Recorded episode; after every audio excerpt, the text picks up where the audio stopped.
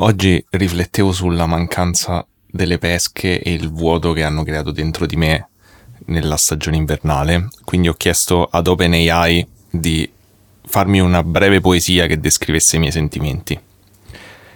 Pesca natura, pesca matura, pesca che acerba, dura dura. Nell'inverno freddo non c'è traccia di questo frutto dolce e succoso che ci manca. Il vento fischia fuori, la neve cade, ma noi sogniamo il gusto della pesca, che tornerà in primavera a farci felici e a riempire i nostri sensi di pace. Ma adesso è solo un'amara carenza, un vuoto che sentiamo in ogni istante mentre aspettiamo che arrivi l'estate e la pesca torni ad essere presente. Daniele, basta con ste puttanate. Io sono stata discriminata. Devo parlare di questioni Basta sociali. leggere la- Manda la sigla. Hai visto ieri mattina sul giornale? Dice che hanno accoppato il sor Pasquale. C'è chi dice che la moglie chi l'alieni o i satanisti. Però in esatto non ce lo spiega dugu atu.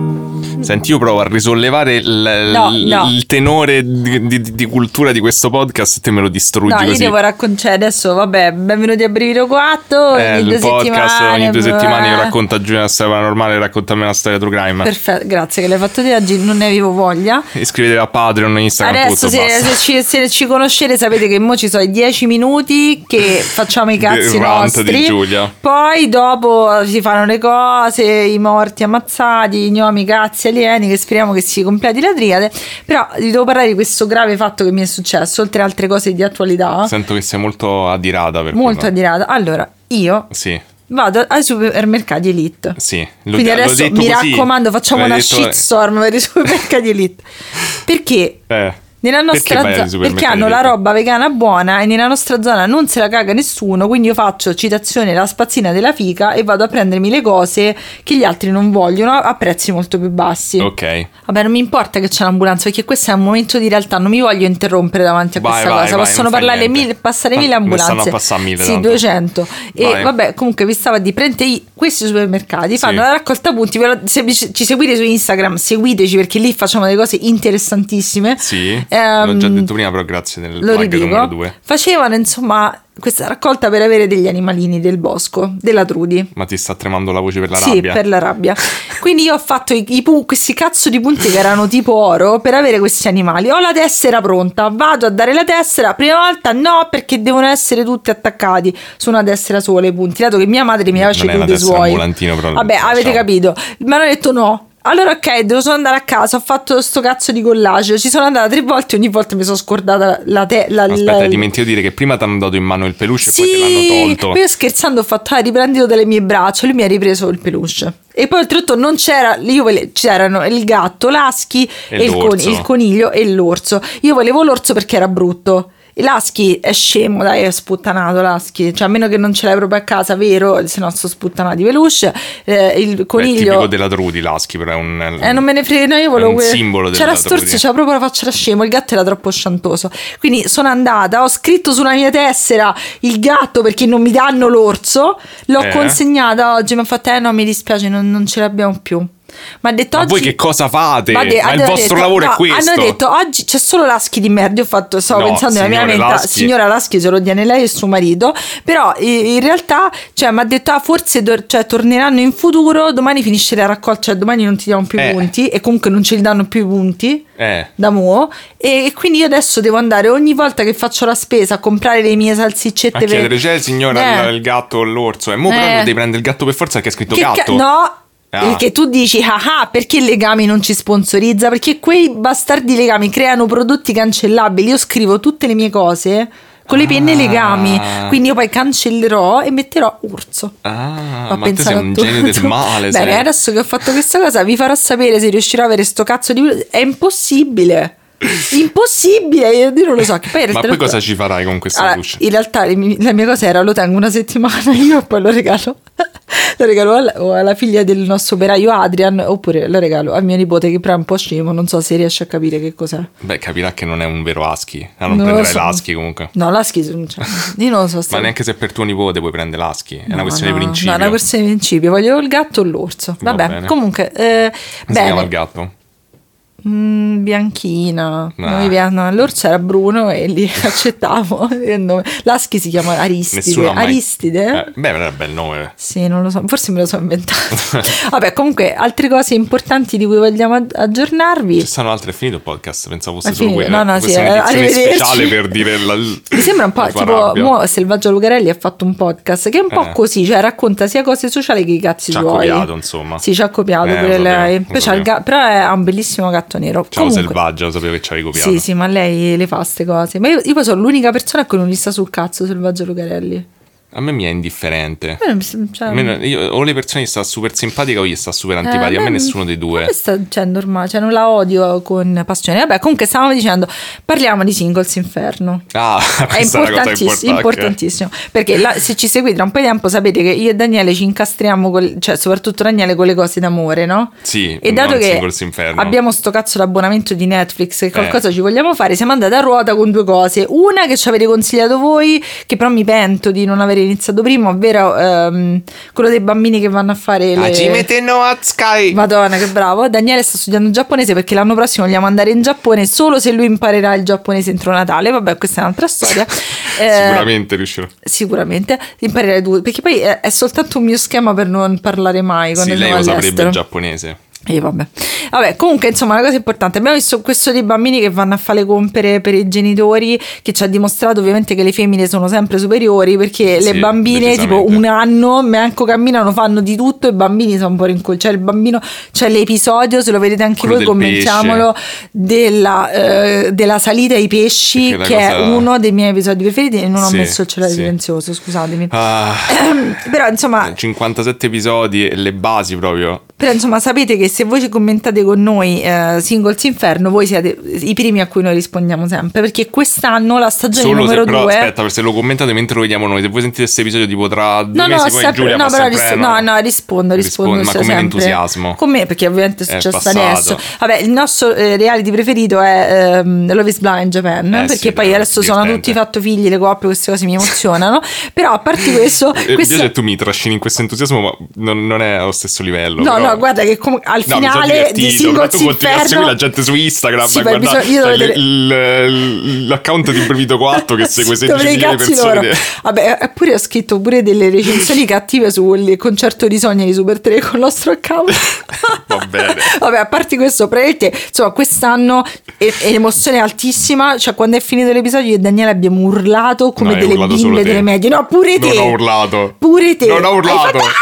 Tu Non è fatto. È vero. Vabbè, comunque ti sei emozionato. Beh, eh, non lo so. Quest'anno ha dato Allora- grandi soddisfazioni. Allora, fa- adesso faccio la mia versione di questa cosa. Sì, Sì, è sì. super trash e, e secondo me è stato anche molto noioso in mezzo. Aspetta, però il fino finale a metà, fino a metà, poi metà adesso so Sì, sì, dopo effettivamente dopo un po' dopo metà, tre quarti. E lì c'è il personaggio che è diventato il mio mito personale, il, coreano- il mio coreano preferito della Corea. Chi? Il sarto, il sarto è un il sarto è un grande. Il sarto non è un gliene grande. fregava un Bellissimo. cazzo. Sto tizio fanno tipo una di queste prove tipo di macismo in cui si devo- devono flettere i muscoli No, e, e buttarsi fuori da una piscina. Avevano pensato questa prova, praticamente hanno scavato una piscina che però, cioè tecnicamente per buttare una persona fuori da una piscina deve arrivare meno di metà corpo per farlo facilmente, invece era altissima, quindi questi alta. si riempivano di botte e pieni tipo di due graffi, ore. si sono ammazzati e giustamente sto sarto ha detto sai io mi faccio prendere subito, mi faccio buttare fuori e è messo a dormire, un grande. Però insomma, cioè. come, come reality sono queste persone che stanno su quest'isola e chiamano inferno, quando in realtà è un'isola semplicissima con i lavandini, dei trucchi, eh, le L'inferno è il piastre. fatto che anche se hai l'acqua del rubinetto devi andare a, a piedi A su una cosa- spiaggia tropicale a prendere A l'acqua. me sta cosa mi distrugge perché a un certo punto dici devo andare a prendere l'acqua e poi apri il rubinetto e esce l'acqua. Quest'anno l'hanno un po' spiegata questa cosa. Come? Come l'hanno hanno detto che l'acqua comunque non, non si cioè dev- devono riempire una specie di coso. Ma per quale motivo? C'hanno il Infatti bicchiere, non- c'hanno il vero. E poi se, se si scelgono le coppie tra di loro vanno in questo paradiso che praticamente è il mio incubo, una specie di hotel trash Sì, con dentro le super trash giostre. con le giostre piscine. Vabbè, se non avete, avete voglia di vedere una cazzatona su Netflix e anche voi fare valere il vostro abbonamento, secondo me è una cosa Ma fantastica. perché comunque stanno le- gli aspetti culturali coreani che sono Sì, sempre sono divertenti carini, da eh, parte- quando vedi che tipo loro si parlano e tipo uno gli dice mi stai molto simpatico e tutti oddio che insulto enorme e tu dici ma che cazzo Però, però c'è, conta, c'è un certo momento in cui i commentatori comunque sono molto simpatici. No, Penso che uno abbastanza, è un sì. ex idol dei Super Junior, che era un gruppo molto famoso, che si erano messi tutti a piangere Sì, alla alla fine. fine, sì. Era una tragedia. Comunque, insomma, ve lo consigliamo se volete qualcosa di trash, se già ci pure gli conoscete. altri commentatori detto ma perché piangete Io Tutti piangevano. Eh, Io, io pure un po' mi sono commossa. sei commossa Un pochino sì. È scesa la lacrimuccia Sì, un pochino sì. Ma, dai, tu dici sempre che. Sì, ma dici sempre io non provo sentimenti, adesso. ma tu li devi provare per le cose giuste come gli E shoujo fatti allora, bene non di la- le, allora, di la roba trash di l'amore- ah, prima cosa, abbiamo avuto due bellissimi momenti bonding per il nostro rapporto. Il primo Mm. Non è che l'amore tuo meraviglioso, che sono io, ti ho organizzato il torneo dei primi episodi degli Ah, shoujo. è stato utilissimo, e, ecco, utilissimo, sì, sì, sì. Invece io, io e te sempre abbiamo abbondato perché io e Daniele sono state il suo secondo cartografo nel distruggere i nazisti a Wolfstein. è stata fortissima Quando sono arrivata, non ci riuscivo, sono arrivata io ho fatto guarda Daniele, mi ha sto- fatto la strategia di la guerra stra- io sono molto brava con i videogiochi che fa le strategie. Eh sì, perché c'era un pezzo veramente troppo difficile, ma ha fatto la strategia e in due siamo riusciti veramente a, a distruggere i distruggere tutti. nazisti. Cioè, c'era un robot Quindi gigantesco. pre- prego democrazia, grazie a noi. Adesso iniziamo quello dopo. Bene, abbiamo parlato 12 minuti, ah, pure abbiamo finito Monkey Island nuovo, bellissimo, adesso ci compriamo l'edizione deluxe che spara coriandoli. Esatto. Comunque in questo episodio volevamo anche dire che se voi se ci, ci seguite su Patreon, dato che non sappiamo proprio tanto come gestirlo Patreon, diciamo nel che siamo un po' delle merde, proprio. abbiamo deciso di fare un piccolo extra, un brivido extra. Sì, allora il fatto è che abbiamo detto ai poveri Patreon oh, non vediamo niente. Perché- poi ogni sì. tanto abbiamo detto, vabbè, vediamo degli articoli con i gattini, però poi non li facciamo perché siamo No, delle merde. Quindi abbiamo no, detto dobbiamo si- fare qualcosa per questi Patreon, ci sentiamo sì, troppo in vogliamo colpa. farvi una cosa, cioè in realtà a noi dispiace non dare, cioè noi siamo delle merde sicuramente, però c'è tantissimo affetto e comunque non abbiamo promesso grandi cose, quindi abbiamo pensato di fare ogni tanto un piccolo segmento extra con aggiornamenti sul podcast, aggiornamenti sulla situazione dello studio e tutto, quindi se vi va alla fine, se avete Patreon lo, lo sentite, se no... Esatto, eh, dovrò studiarmi come si fa sta cosa, poi vi- se dovete fare qualcosa di particolare ve lo dirò, ma probabilmente se avete Patreon già sapete come si ascoltano i, i segmenti, eh, cioè gli, episodi dei podcast. extra. Va bene, benissimo, allora io direi che iniziamo. Eh, vai, sì. Allora, io ho chiesto sempre a voi su Instagram, Instagram fantastico, bellissimo, tutte, tutte le cose, eh, di suggerirmi dei casi, perché io comunque avevo tutta la mia lista de- dei casi che ho quasi finito tutta, cioè di quelli che mi ero messa da parte, oppure le persone mi avevano consigliato nel tempo, oppure ci sono cose che magari non voglio fare in questo momento, però vi ho detto anche cose un po' pesantelle perché ultimamente abbiamo fatto cazzatone, anche se fosse per me... Eh, parla avrei- per te. Avrei fatto, no, io cazzatone Eh. a te, ho detto, però eh, volevo, cose, volevo una cosa un po', cioè cose diverse, quindi mi avete fatto una lista voi. Ho di- paura di sto preambolo. Sì, fai bene, fai. Infatti ho, ho scherzato adesso perché mo, mo non si ride più. E mm, vi ho chiesto insomma di, fa- di, di- di suggerirmi delle robe, adesso cercherò, vor- vorrei farle tutte, me ne sono scritte tutte con chi me le ha consigliate, perché magari se io mi metto a cercare, cioè i miei gusti personali, le cose, invece così magari... Ah, comunque se volete suggerirci qualcosa, in teoria io da, da un po' di tempo ho messo un form nella descrizione delle, Eh, potete compilare quello e ci arriva la mail. Quello è un po' più, esatto, mi arriva la mail, è un po' più strutturato, Però poi devi, se ci non volete devi scrivere su leggere i Instagram. miei appunti perché oggi c'è una cosa molto importante nelle fonti. Ma io non leggo mai gli appunti, sei te. Sì, no, sì. c'è quella cosa. È proprio C'è sì. quella cosa. Finalmente è tornata le cazzate di Che, Pulcinella! bello, le stronzate, dillo bene. Scusatevi, e mi ero emozionata. Eh. Bene, quindi questo caso me l'ha consigliato Abnormal.3 Ok, ed è il caso purtroppo di Stefania Deli Quadri. Non ne so. Adesso voi siete felici, siamo tutti felici. Io, come al solito, cercherò sempre di trattare con ironia, leggerezza e senza fare i cazzetti di, di quanta la gente mena e distrugge e fa le cose. Eh, se volete sentire i cazzetti, la gente quanti, C'è Elisetta, quanti probabilmente. c'è Elisetta, ci stanno cento altre persone. Ogni giorno ne nasce un'altra con l'eyeliner, con la faccia schifata, con dietro l'immagine dei cadaveri. del- di sì, si mi mannaggia, non gli ho risposto, mi spiace una merda. Però l'ho visto ho molto apprezzato, quindi vabbè, io sono stata solita per Agottara e sicuramente troverete donnine con eyeliner. Anche oggi ho l'eyeliner però. È vero, ce l'hai, bello. marrone bello. oggi, molto di classe. Vabbè, questa è- non, la, Non la non la conto come ambulanza. Va bene, mm, il- le mie fonti sono Storie maledette, Le stronzate di Pulcinella che sono tornate nella nostra vita, Demoni urbani. Ma che stai a dire? Ma sei andato alla competizione. Comunque, dopo che l'abbiamo preso per il culo, a me un po' mi fa Sono. Francesco Migliaccio. Ah, sì, parleremo di demoni, di famiglie, di martiri. Ah, così, ok? Darth Vader. Vero, e la Repubblica. Bene, allora andiamo a parlare di questa storia e eh, vediamo come ne usciamo tutti, ma noi terremo duro. Ma ho veramente paura al soprambolo, vai. Bene, ehm, il 16 aprile del 1994 in Puglia, a San Severo in provincia di Foggia, viene ritrovato in, in un casolare il corpo di Stefania Deli Quadri. Ok, fino dici- a qui dovrebbe essere Stefania Deli Quadri di ogni tuo episodio. ha 14 anni Ok, questo e viene ritrovata dal proprietario di questo casolare dopo purtroppo 5 giorni che era sparita di casa.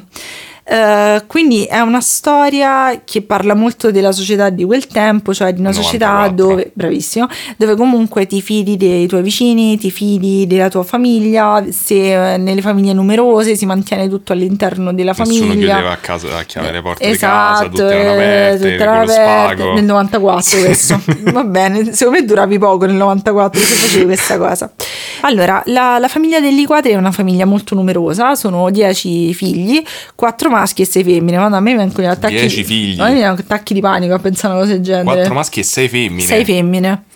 La madre è una casalinga e il padre Quanti lavora bagni come avevano secondo dentro casa? uno secondo me. No, come fai? Impazzisci? Eh, non lo so. Vai all'autogrill. Facevano fare la cacca in un secchio, non lo so. Madonna. Mo- mo lo, lo chiederemo. La madre è una casalinga e il padre lavora come bidello. Come fai a mantenere 10 figli in questo modo? Eh, Però penso che sia un retaggio il fatto che la donna non deve lavorare. queste cose. neocatecumenali. Non, non te lo so dire. Ok. Bene, comunque eh, non possono essere sempre neocatecumenali. Beh, spesso. la più piccola di, di- di questi figli è Stefania. Stefania è una ragazzina, com- viene scritta come molto indisciplinata e vivace, comunque è appena entrata nell'adolescenza, è una molto indipendente, eh, cocciuta e la madre però è un po' preoccupata perché comunque San Severo è un paesino in cui c'è un spaccio di droga, sembra, ci sono abbastanza delle circostanze un po' di pericolo e per questo motivo eh, ha molto timore nei confronti della figlia e chiede aiuto alla famiglia per cercare di controllare questa bambina così eh, Mm, problematica. prob- non neanche problematica, No, però è una, un po'- un po' scavizzacollo. Ok. ti è. E si, mm, si- si rivolge a Leonardo Racano. Eh, Leonardo Racano è un uomo di 30 anni che, nonostante sia il 94, ne dimostra tipo 75 di anni. Eh, dicevamo sempre gli anni 50, tipo Beh, c'avevi sì. 20 anni, parevi un vecchio, eppure qui diciamo che eh, è la stessa cosa. E lui è un cugino di terzo grado eh, di Stefania ed è un- una persona per cui tutti hanno delle bellissime parole. Ah, dicevano che puzzava, Ok. che era eh, probabilmente ritardato. E che era frutto di un matrimonio tra consanguigni, quindi tutto questo, cioè dicevano che puzzava e avete forse dei Ma ritardi di queste cose è mentali. colpa sua. Eh, infa- no, poi, vabbè, poi vedremo, però insomma eh, diciamo che tutti hanno delle bellissime parole, lui è, eh, ha cinque fratelli e questi fratelli oltretutto rincarano una dose dicendo che oltre che era alto, che puzzava, che aveva Ma dei ritardi... alto non va bene. No, non va bene, dei ritardi mentali, è f- f- figlio di, di, di, Di consanguinei. consanguinei, era eh, violento, fannullone e spicchiava i genitori. Eh, non è la stessa cosa di violento. Sì, però magari È una- è una- secondo un me, secondo me è così, è così grave picchiare i propri genitori. Cioè, quando mi i genitori anziani è una merda. Eh, perché di essere violenti in generale è bellissimo No, esatto. invece. Però è così, cioè secondo me è... Secondo me hai solo letto questa cosa te e hai voluto rimarcarla No, volte. secondo me no, no, l'hanno messo tipo come, Come aggravante cosa, ok. perché gli hanno detto sei, sei violento e, e i tuoi fratelli dicono che picchiavi i genitori. Dato che ho visto le- un'intervista su Storie Maledette, lui diceva no, non è vero, non facevo niente, ma è un gran cazzaro. Ok. Quindi a questa bellissima persona che ha questa fantastica fama eh, viene, viene chiesto dalla madre di Stefania eh, di aiutarla perché Leonardo è disoccupato da molto tempo. Tempo. Lui lavorava in una fabbrica di sanitari, di arredamenti per il bagno, Di cessi. però a un c- sì, di cessi, diciamo la verità, però a un certo punto eh, hanno ha chiuso questa fabbrica, hanno mandato tutti a casa e lui non si è più cercato un lavoro, ha lavorato un po' come spaccalegna e un po' aiutava il padre nei campi, però a lui non piaceva molto. Cioè lui proprio eh, dice nell'intervista che viveva gratis a casa dei genitori, che cazzo ci si cercava un lavoro a fare E li picchiava pure. e li picchiava pure. Bene. E eh, questo è un po' quello che ti dicevo, queste situazioni un po' di ristagno, Sì. no? di famiglie, che va bene se sei famiglia puoi fare quello che ti pare, ma tanto stai nelle nostre cure. Quindi che cosa fa? La madre di, la madre di Stefania gli chiede di fare da tutore, tra virgolette, a Stefania. Io ho trovato sempre questa cosa, soltanto che non era proprio un vero e proprio tutore, la controllava, nel senso che l'andava a prendere a scuola, l'accompagnava, eh, se doveva fare delle, mh, eh, delle commissioni per la madre si portava anche la ragazzina e questa cosa andava avanti lui?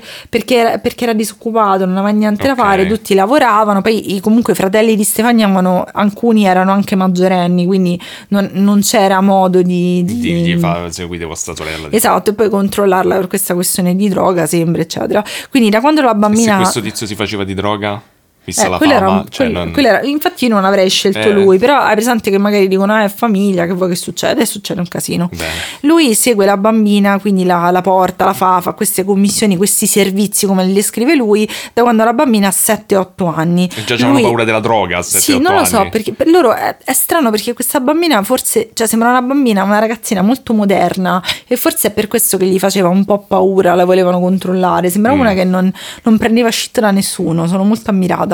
Però eh, che cosa succede? Ovviamente la, la bambina cresce sotto gli occhi di quest'uomo e lei magari vuole iniziare ad andare in discoteca, mettersi le gonne corte, però il ehm, eh, Leonardo Racano gli vieta proprio di fare queste cose perché lui praticamente ammette candidamente che lui non ha mai avuto una fidanzata, non ha mai avuto rapporti perché proprio lui voleva crescersi questa bambina come la donna ideale.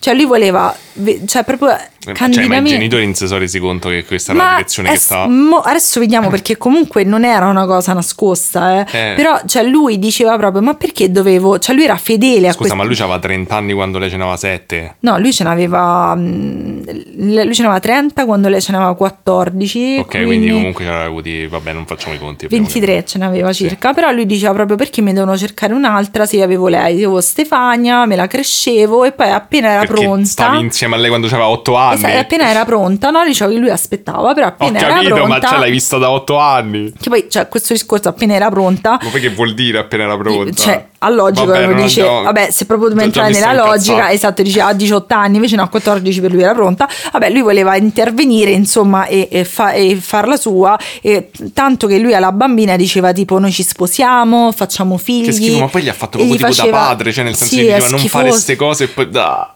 È, è- orribile, è proprio questa cosa perversa di pensare che la, do- la donna perfetta per te te la devi creare, Ah. è, è tipo maschilista oltre ogni limite e quindi lui voleva far- farla crescere sotto la sua guida, tenerla lontana, non farla diventare una poco di buono secondo lui perché al momento giusto lui avrebbe colto questa... Poverina, quest- è, è terribile e oltretutto lui diceva delle cose terribili a questa bambina, proprio faceva allusioni sessuali, Ma- gli diceva... no. E io ve l'ho detto, raga, io l'ho detto che era terribile questo episodio, io che ci posso fare?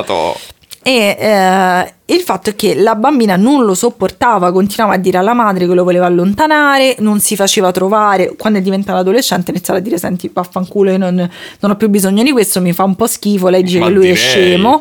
E eh, tanto che a un certo punto succede questa cosa poco prima del delitto che ci fa capire un po' la situazione perché lei racconta alla madre eh, che Leonardo le ha detto questo io ti darò delle pasticche per farti dormire ti porterò nel bosco in un casolare abuserò di te e poi ti sposerò ok? Devo rispondere. No, no, io non so Ma che che- cazzo vuol dire? Ma che stai a dire? Lei dice Ma quest- ti, gli ha detto questa cosa? Aspetta, lei dice, riporta alla madre questa cosa Eh. e la madre a un certo punto le- non le crede. Perché sempre il solito discorso, cioè io questa cosa del fatto che se uno è famiglia è per forza una brava persona mi distrugge. Ma ce l'avrei capito da quel punto che Però, questo non era no, tanto no, non, hanno, non, hanno- non l'hanno allontanato da lei, tanto che poi a un certo punto, sotto la pressione del fatto che nessuno la credeva in famiglia, Stefania ha ritrattato, ha detto no, mi sono inventata tutto. E questo è un po' strano perché nell'intervista di, di Storie Maledette hanno detto, senti Racano, ma eh, tu queste cose gliele hai dette davvero? Eh? E lui ha detto no, io non ho detto niente, si è inventata tutto lei. Mm, te- teniamo a mente questa storia perché poi alla fine del racconto ne riparliamo un attimo, questa cosa che le ha detto i genitori. Ok. Però siamo arrivati all'11 aprile del 94. Eh, quindi i, i cinque giorni prima che ritrovassero il corpo e Leonardo senza che gli fosse, gli fosse chiesto da nessuno, dai genitori eccetera si va a prendere sta bambina a scuola nella scuola media Padre Pio se vi interessa Vedi che Ehm, hai usato la mia tecnica di dire le scuole che magari qualcuno può dire è "Ah, vero, è sono vero, eh, stato, eh". sì, sì, la tua tecnica leggendaria. Però, insomma, non è che gli potevano di niente, questo lo usavano tipo per andare a fare la spesa e le cose. Lui si è presentato davanti a questa scuola, nessuno l'ha notato come strano e anche la ragazzina appena l'ha visto ha detto ok, entro, entro in macchina. Sembra che però comunque Leonardo non avesse una ma- non si muoveva in macchina, spesso si muoveva in moto, però quel giorno si era fatto accompagnare da un certo Antonio Lombardi che era stato coinvolto appunto proprio perché aveva il mezzo di trasporto. Un'altra cosa importante da, da capire, poi ci torniamo, è che sia Racano che questo Antonio erano amici del fratello maggiore di Stefania. Ok, quello che all'epoca era diciottenne. Esatto. Eh, i gli uomini caricano la bambina in macchina, la bambina non era contenta di stare con loro, sembra, e eh, lei si rende conto, come un po' come era successo, vi ricordate al Circeo, eh, che... Ma non era più una bambina in realtà. Vabbè, per me, Vabbè. per me per esempio ragazza. come mia nonna che diceva che gli uomini di Sì, tutti 60 già, anni erano sì. bambini. Vabbè, la ragazzina, insomma, la mettono in macchina, però lei si rende conto eh, che non stanno andando a casa. Stanno andando sempre più fuori in campagna. Mm, E inizialmente scherza, dice: Ma dove stiamo andando? Che, che state facendo? E la, la ragazza eh, inizia poi a capire che non era uno scherzo, cioè lei, lei ride, però a un certo punto, serissimo, Ragano le dice: Guarda, la, la storia è questa, tu adesso vieni con noi e devi per forza accettarmi, cioè è venuta l'ora, adesso dobbiamo unirci in matrimonio nel bosco. aspetta, dobbiamo unirci in matrimonio, perché il Mm. matrimonio, lui gli dice o tu mi accetti e noi ci sposiamo, oppure io ti porto nel bosco, abuso di te e, e poi siamo costretti a sposarsi, perché c'è la famosa cosa del, del- del fatto del matrimonio riparatore, no? Lui contava in questo. Nel fare il matrimonio riparatore in caso la ragazzina dice ma a prima cosa te sei un deficiente e poi dice ma sei nella mia famiglia ma che cazzo, mi- che cazzo ci sposiamo io e te Eh, però purtroppo lei capisce pian piano che questo piano è un piano serio. Cioè inizialmente lei diceva... dice, "Vabbè, questo sta il Esatto, culo". però quando vede il casolare dice ok no, ho capito, ma l'amico di questo, vabbè. Aspetta, vabbè, aspetta, faccio commenti, aspetta, aspetta. Eh. Quindi, l- poi oltretutto, eh, all'intervista con la Leosini, lui cerca di dire che questa questione non è stata pensata, però se tu trovi una persona che ti accompagna, trovi Eh. un luogo, eccetera, eh, di casolari loro ne cambieranno due, però arriveranno insomma al casolare dove purtroppo si avviene il, il luogo, che è un casolare abbandonato, dove l'unico arredamento è una sedia. Loro legano questa ragazzina alla sedia e Leonardo eh, Racano in- continua a dirle i suoi sentimenti d'amore.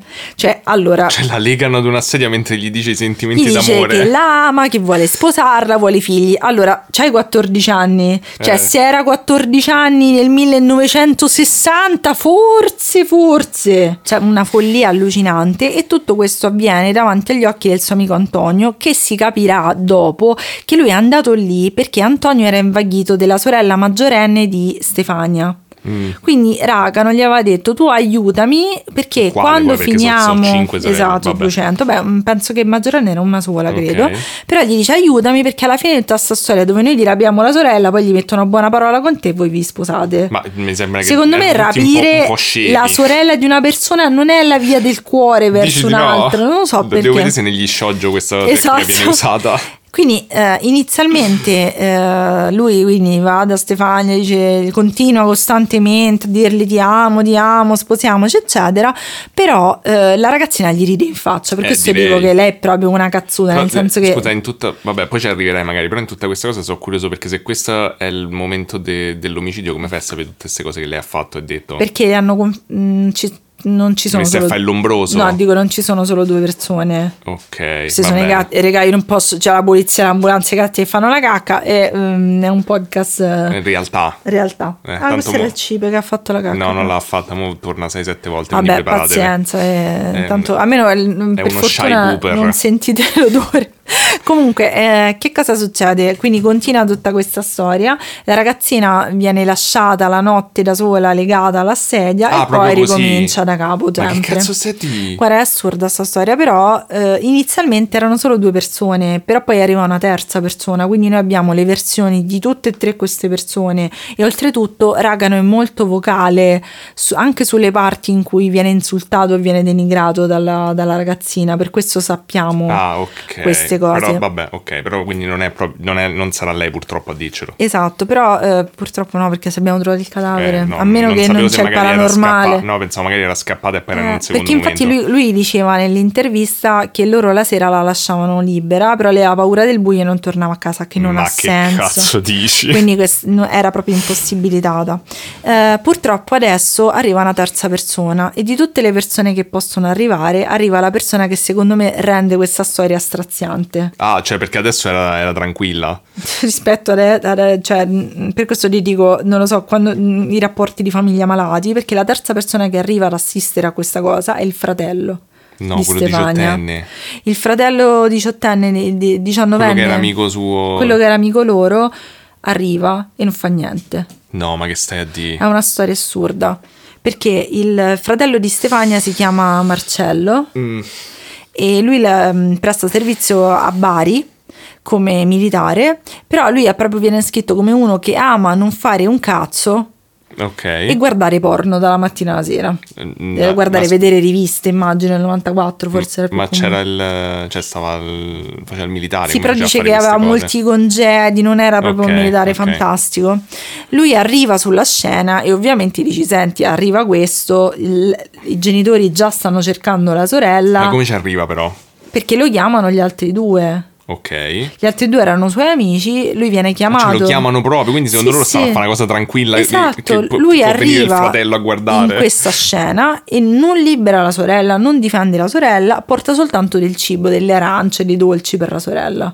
Vabbè, io non. Facevano pure dei picnic praticamente. È una cosa assurda perché appunto lui viene chiamato da questi due e non vede niente di strano in questa storia. Lui assiste. Inizialmente tutti i partecipanti a questa questione erano sobri, però pian piano inizia a entrare l'alcol e quindi iniziano ad arrivare i problemi. Perché Stefania continua a rifiutare eh, Ragano in maniera decisa, lui continua lì a dire che l'ama, lei continua a dire no, no, no, e lui però inizia a bere tantissimo.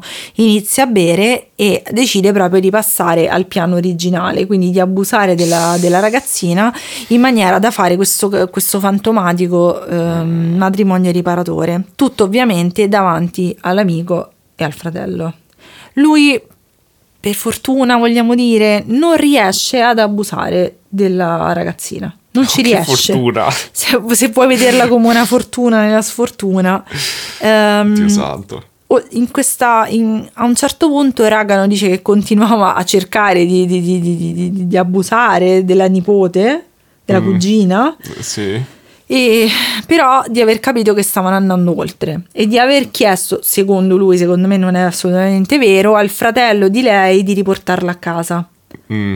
Però il fratello ha detto: No, io come la giustifico ai miei genitori la lascio qua. Cioè, il fratello è una merda, duo, cioè sono tutti merde. Però noi sappiamo tutta questa cosa solo da, da Noi, Ragano, noi oppure sappiamo, le versioni delle tre persone. Ah, quindi anche il fratello comunque. Sì, il fratello. E non si è giustificato in fra- qualche modo. Il fratello si è giustificato mille volte dicendo che lui non c'era, ma non era possibile che non Ok. ci fosse. Oltretutto, il fratello di giorno partecipava alle ricerche della, della sorella per No. i boschi e di notte andava ad assistere a questa questione. Ah, perché nel mentre la stavano comunque cercando Eh certo, lui sapeva benissimo dove era, No, però beh, capito, no, cioè. Una, è una storia, cioè non, io già, io avevo letto l'antefatto, non avevo capito la cosa del fratello, per me la cosa del fratello è, è inumana, cioè Madonna. è una follia. Vabbè, insomma, il, il tempo va avanti purtroppo e dopo due giorni, insomma, sono passati due o tre giorni che lui non riesce ad abusare, non- mm, Continua, quindi, a mm, provarci. provare, cioè perché lui praticamente che faceva, cioè la routine era andava, eh, diceva l'amore, beveva, tentava ad abusare e se ne andava. Poi a un certo punto, dato che davanti ai suoi amici continuava a non riuscire a portare avanti il suo diabolico piano, lui decide di passare alla violenza, cioè a, a picchiare Che Stefania. sarà utilissimo. Guarda, cioè io non so che cazzo, cioè che cazzo, già il piano, cioè il piano per farsi, inna- hai capito tutto nel cuore umano proprio. E oltretutto, quindi mh, si ripete questa cosa fino ad arrivare al quinto giorno. Siamo nel qui- il 15 aprile pomeriggio, lui continua a tentare di fare tutte le cose che abbiamo già detto Sta precedentemente. rotolando nervosamente il cavo delle Sì, cuffie. è, è terribile, guarda. La ragazza però, cioè io, lui lo, lo ammette, insomma, che lei continua a dirgli sei scemo, sei un coglione, sei mio parente, non te la darò mai e non ti sposerò mai. Però purtroppo eh, questa cosa, l'ubriachezza e tutto portano Ragano ad uccidere la ragazza.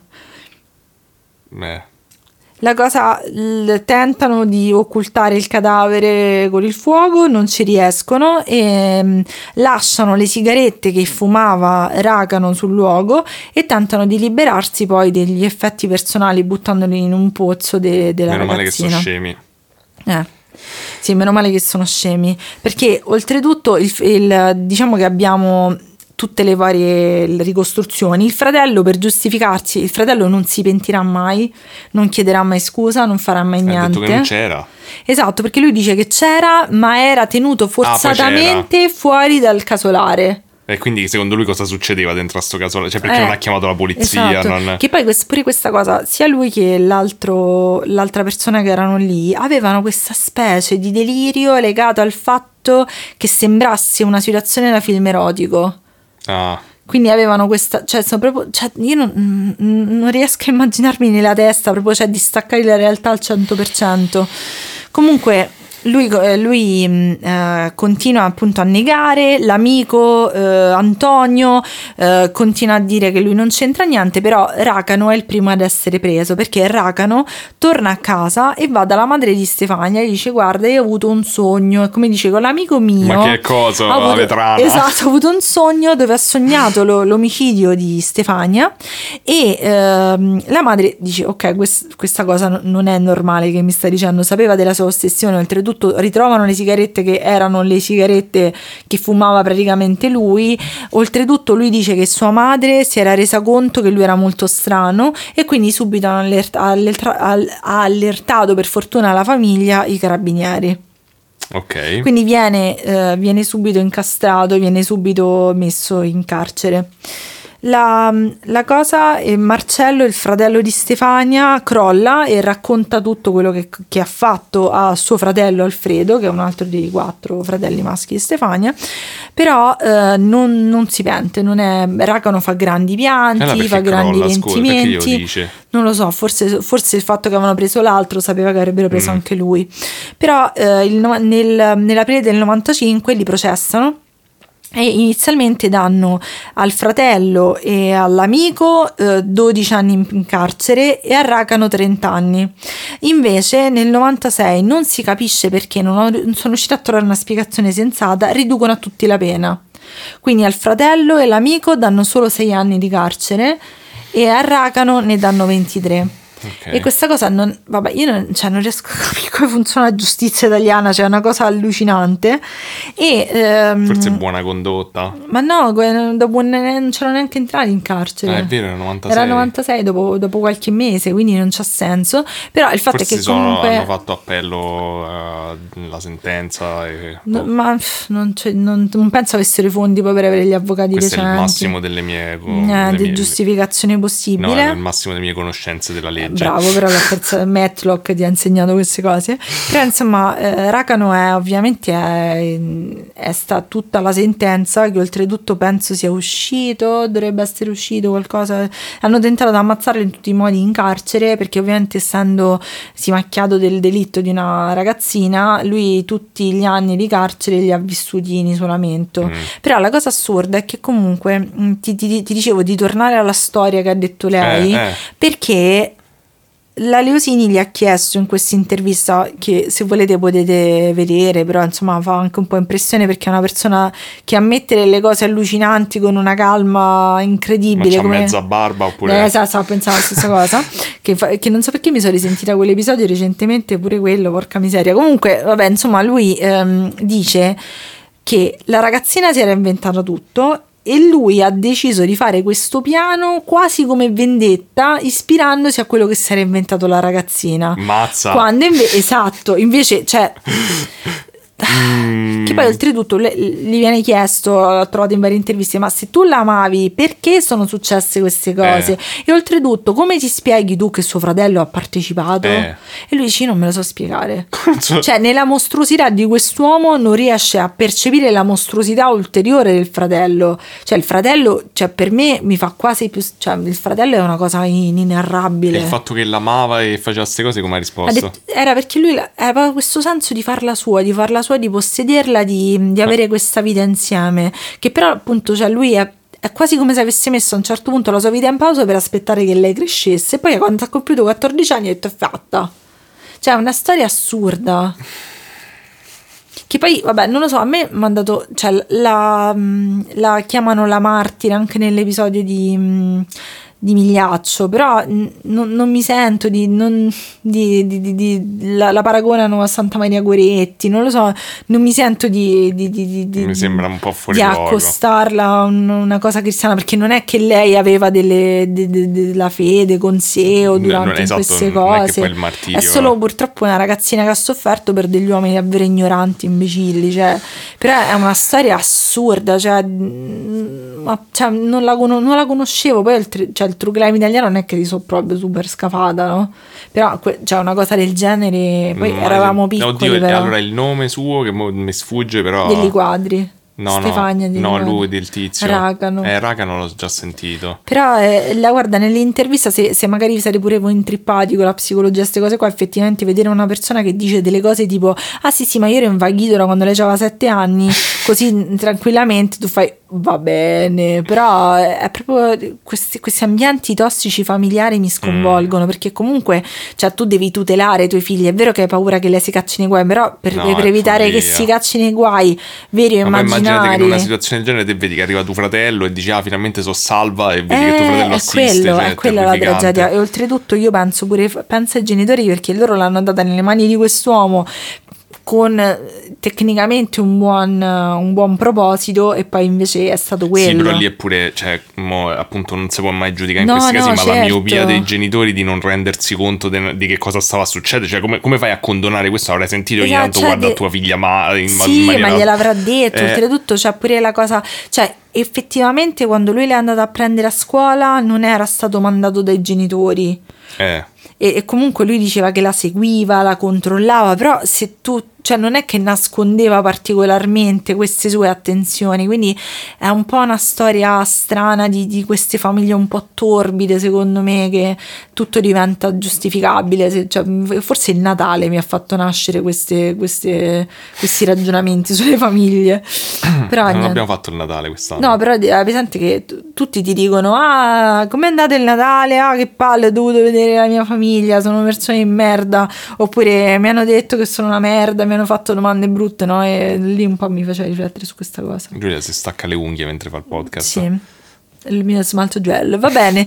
E niente, vatti, dopo questa. Vabbè, io non commento, non, non penso di Ma aver scusa, dire- che- non che c'è da dire? no. Non lo so. non, c'è- non voglio dire nulla. Sono, sono Però abbastanza sconvolto. abbiamo fatto il grande fratello, abbiamo fatto queste cose. A un certo punto uno deve fare pure quest'altro. Sì, ma madonna, che presa male. Non lo so, spero di avervela. Cioè, ovviamente tutte le schifezze, le- Eh i sì, cioè, dettagli già terribili presa tolti. Perché non, non sono, secondo me, non sono ne- nel mio modo di fare true crime. Non lo so, onestamente quando abbiamo cominciato a fare sto podcast mi sembra che c'ho una tolleranza più alta, mo, mo più va avanti e più sto male ogni volta che sento sti casi. Ma anche contate che a un certo punto stavo là, c'avevo il cibo in braccio, ero tutta. Stavo facendo una pausa da lavoro, mi stavo sentendo queste cose. Ho fatto, guarda, voglio bene a tutti, però no, basta. Cioè, l'intervista a un certo punto ho fatto, senti, la mia sanità mentale. L'ho Siamo messa. veramente della l'ho persone messa- che fanno true crime eh, Esatto. anomale. L'ho messa velocizzata, no? Così. Eh, no, diciamo, no, no, "Eh, ma vieni di sette anni. Però, tipo, non lo so, cioè, terribile. Penso che, vabbè, a parte che se facessimo true crime americano, penso staremo a piangere in un angolo ogni due minuti. Mm, sì, beh, oddio, non è che... non, non so, cioè, secondo me competiamo comunque. Ma non lo so, eh, No. però ci abbiamo meno cose allucinanti. Va Eh, bene, L'Italia sta sempre indietro. ah, meno male in questo caso. Va bene, Daniele, ti passo la parola. Ah, e meno male perché veramente... Cioè, non... Spero che avrei fatto, riprendere, non so spero che avrei fatto cazzi o rettiliani. Eh no, non ho fatto nessuno dei due, né cazzi né rettiliani. Eh, di- beh, parla di cornacchie mentre prendo gli appunti. Eh, tua madre ci ha mandato una foto di gatti. Ora vi descriverò la foto di Non- gatti non so mentre labro. C'è tua Oh, cognata. C'è la cognata di Daniele, Stellina, che viene coccolata. Comunque non vi preoccupate, il professore ne sta bene, sono negativi al Covid, nessuno Sì, si è sì. preso il Covid. No, cioè, dopo. Loro No, cioè, preso, so nessuno no- nessuno noi, noi. noi, noi no, noi no. Ma secondo me, Daniele, mi sento che ci abbiamo le ore contate. eh. Allora, Eh. parliamo del caso di oggi, ma prima, di, come al solito, di, di partire col caso di oggi, voglio eh, farti vedere la prima cosa che ho visto anch'io di questo caso. Però sei un cazzo enorme. Ehm, ok, vado senza, senza contesto così. Ok. Paglia! Siamo in Mondovisione! Qualcuno conosce il tipo che ci ha chiesto questi filmati? Io non lo conosco. Manco io.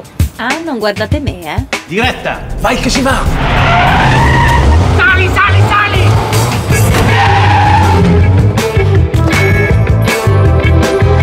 E poi, chissà perché proprio Cesare Mattei. Ma perché la Rocchetta Mattei è un mito? Qui c'era un castello matildico. Ogni dettaglio racconta una storia e nasconde un mistero. Oh, oh, a Trasalisco qui mancano le cipolle. Come si fa ad elettrizzare un liquido? Andiamo avanti, andiamo avanti, dai. Cioè, siamo in un periodo in cui i confini dell'impossibile si spingono oltre i limiti dell'immaginazione.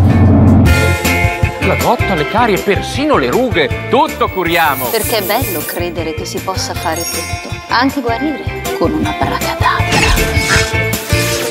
Ma come ve ne vestite voi due? Oh? Continuate a seguirci su Risorgimental Channel. La storia non è mai stata così divertente. Ciao, ciao, ciao! Stop! Com'era, com'era, com'era?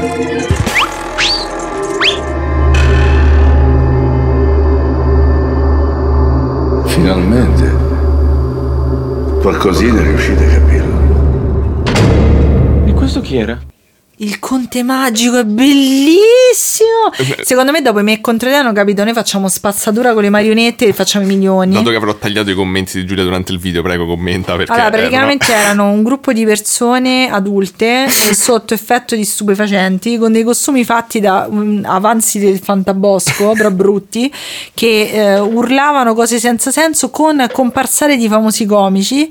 E mm, penso, diceva Daniele, che volessero sfruttare l'onda dei me contro te, ovvero facciamo un film No, con allora- i calzini e facciamo i sordoni. Io, io non so ancora che cos'è questa cosa che vi ho fatto ascoltare. Magari è una cosa che c'ha senso. chi- ma chi si sono? chiama. Non, non- non ho idea, non ho approfondito. Ma si chiama Il Conte? Magico. Quanti ok. anni fa è?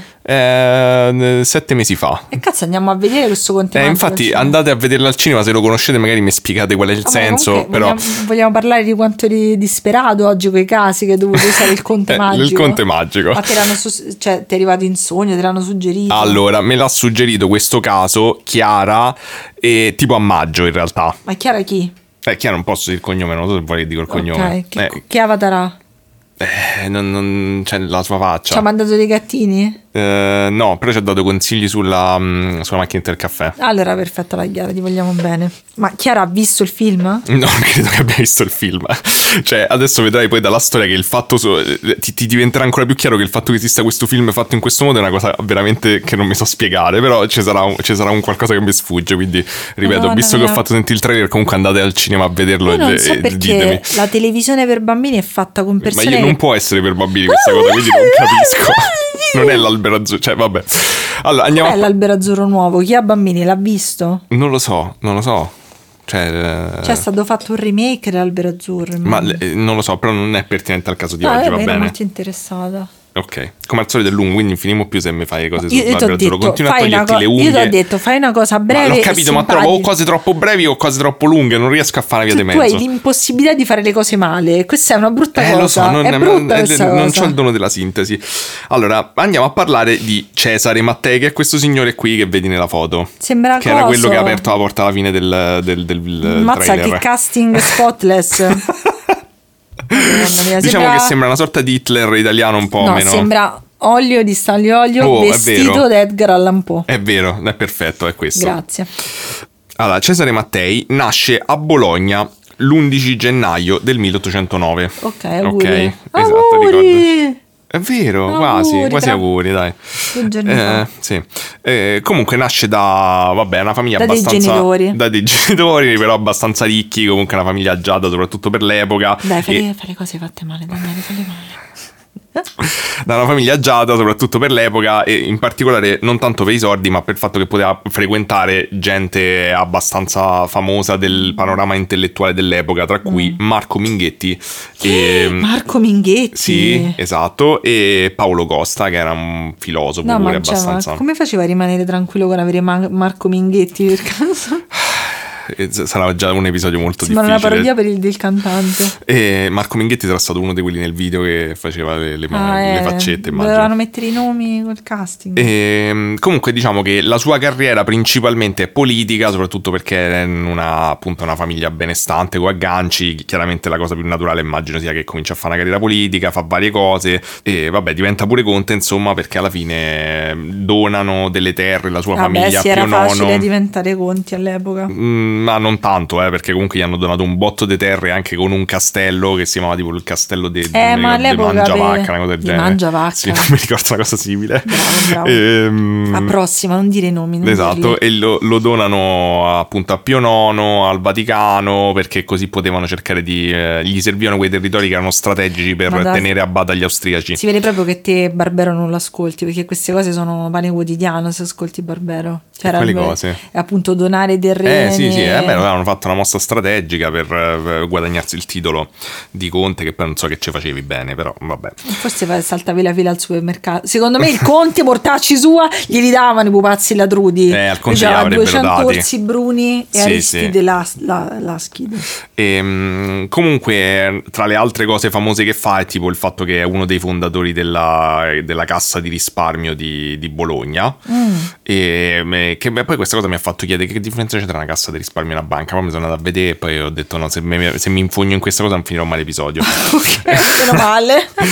Comunque, diciamo che l'evento fondamentale della vita di Cesare Mattei è il fatto che nel 1830 la madre si ammala di tumore al seno. Ah, poverino. E mm, praticamente Mattei da lì comincia una sorta di, diciamo, di sfiducia progressiva nel- nei confronti dell'establishment medico, eh, con cui spesso entra in Diventa conflitto. Eh, ma no, più che altro è, spesso entra in conflitto perché dice che non capiscono, oppure che le cure che davano alla madre comunque sia non, era- non funzionavano, non erano corrette, anche se lui non era un medico, cioè non aveva competenze mediche. Vabbè, E- per esempio, come i vecchi che pretendono insegnare il lavoro agli altri. Esatto, però si si infogna e dice proprio in stile, probabilmente in stile moderno, adesso mi metto a studiare medicina. E quindi... Vabbè, non c'aveva niente da fare, come, cioè, adesso vai su internet e cerchi i sintomi e poi vai dal medico e gli dici lo so io. Beh, esatto. E in quel caso lui si mette a studiare medicina perché era ricco, poteva permetterselo. E, mm, purtroppo nel, nel 1845 la madre muore di tumore. Ah, cavolo. Quindi comunque dopo 15 anni eh, di, di- di lotta contro il cancro e Cesare Mattei praticamente rimane sconvolto da sto evento che lo segna definitivamente e lui dice basta medici mi avete rotto il cazzo voi non siete capaci a fare niente Eh, non siete in grado di curare il cancro che è la cosa più importante che, do- che dobbiamo affrontare Eh, un attimo. eh no dice mo- eh, ci, ci penso io Eh, Vabbè, vai, lo- Cesare, lo vai. curo io Vai. e, e quindi praticamente comincia sempre di più diciamo, a scalare ehm, gli altri impegni e comincia invece a studiare medicina sempre di più, a cercare una cura per, per il cancro. E questo è materiale per un cartone È questo che per ti sto dicendo. È questo che ti sto dicendo. Oddio, vuoi vedere che è pieno di simboli satanici? Eh, ma infatti tipo- ho pensato magari è una cosa surreale fatta apposta, non lo so. Comunque, eh, lui crea praticamente quella che diventerà la medicina alternativa più famosa del 1800, cioè l'elettroomeopatia. Ah, oddio, mi sa che l'avevo sentita. L'hai sentita? Ci avevo fatto un esame all'università dove c'era anche questa cosa dentro. Dici perché lingue orientali che avete? Perché no? Comunque, ehm, la Quindi cosa... che facevi? Tenevi una zucchina in mano e ti dava una scossa? la cosa... Che cazzo c'entra la zucchina? che so, le, le omeopatie, capito? Le ti curi con la natura Ah, e le scosse. Non è quella l'omeopatia, però... Vabbè, le zucchine. Ok. Scusate se siete omeopati. Comunque, mm, quindi te vai dall'omeopata e ti aspetti una zucchina. Se vado lì con le braccia aperte aspettandomi delle zucchine. Comunque... Tanto solo lì eh, otteniamo i cazzi per la sagataria. Eh, eh. Comunque l'omeopatia, l'elettroomeopatia diventa eh, famosissima appunto più all'estero in realtà che in Italia, che è strana sta cosa.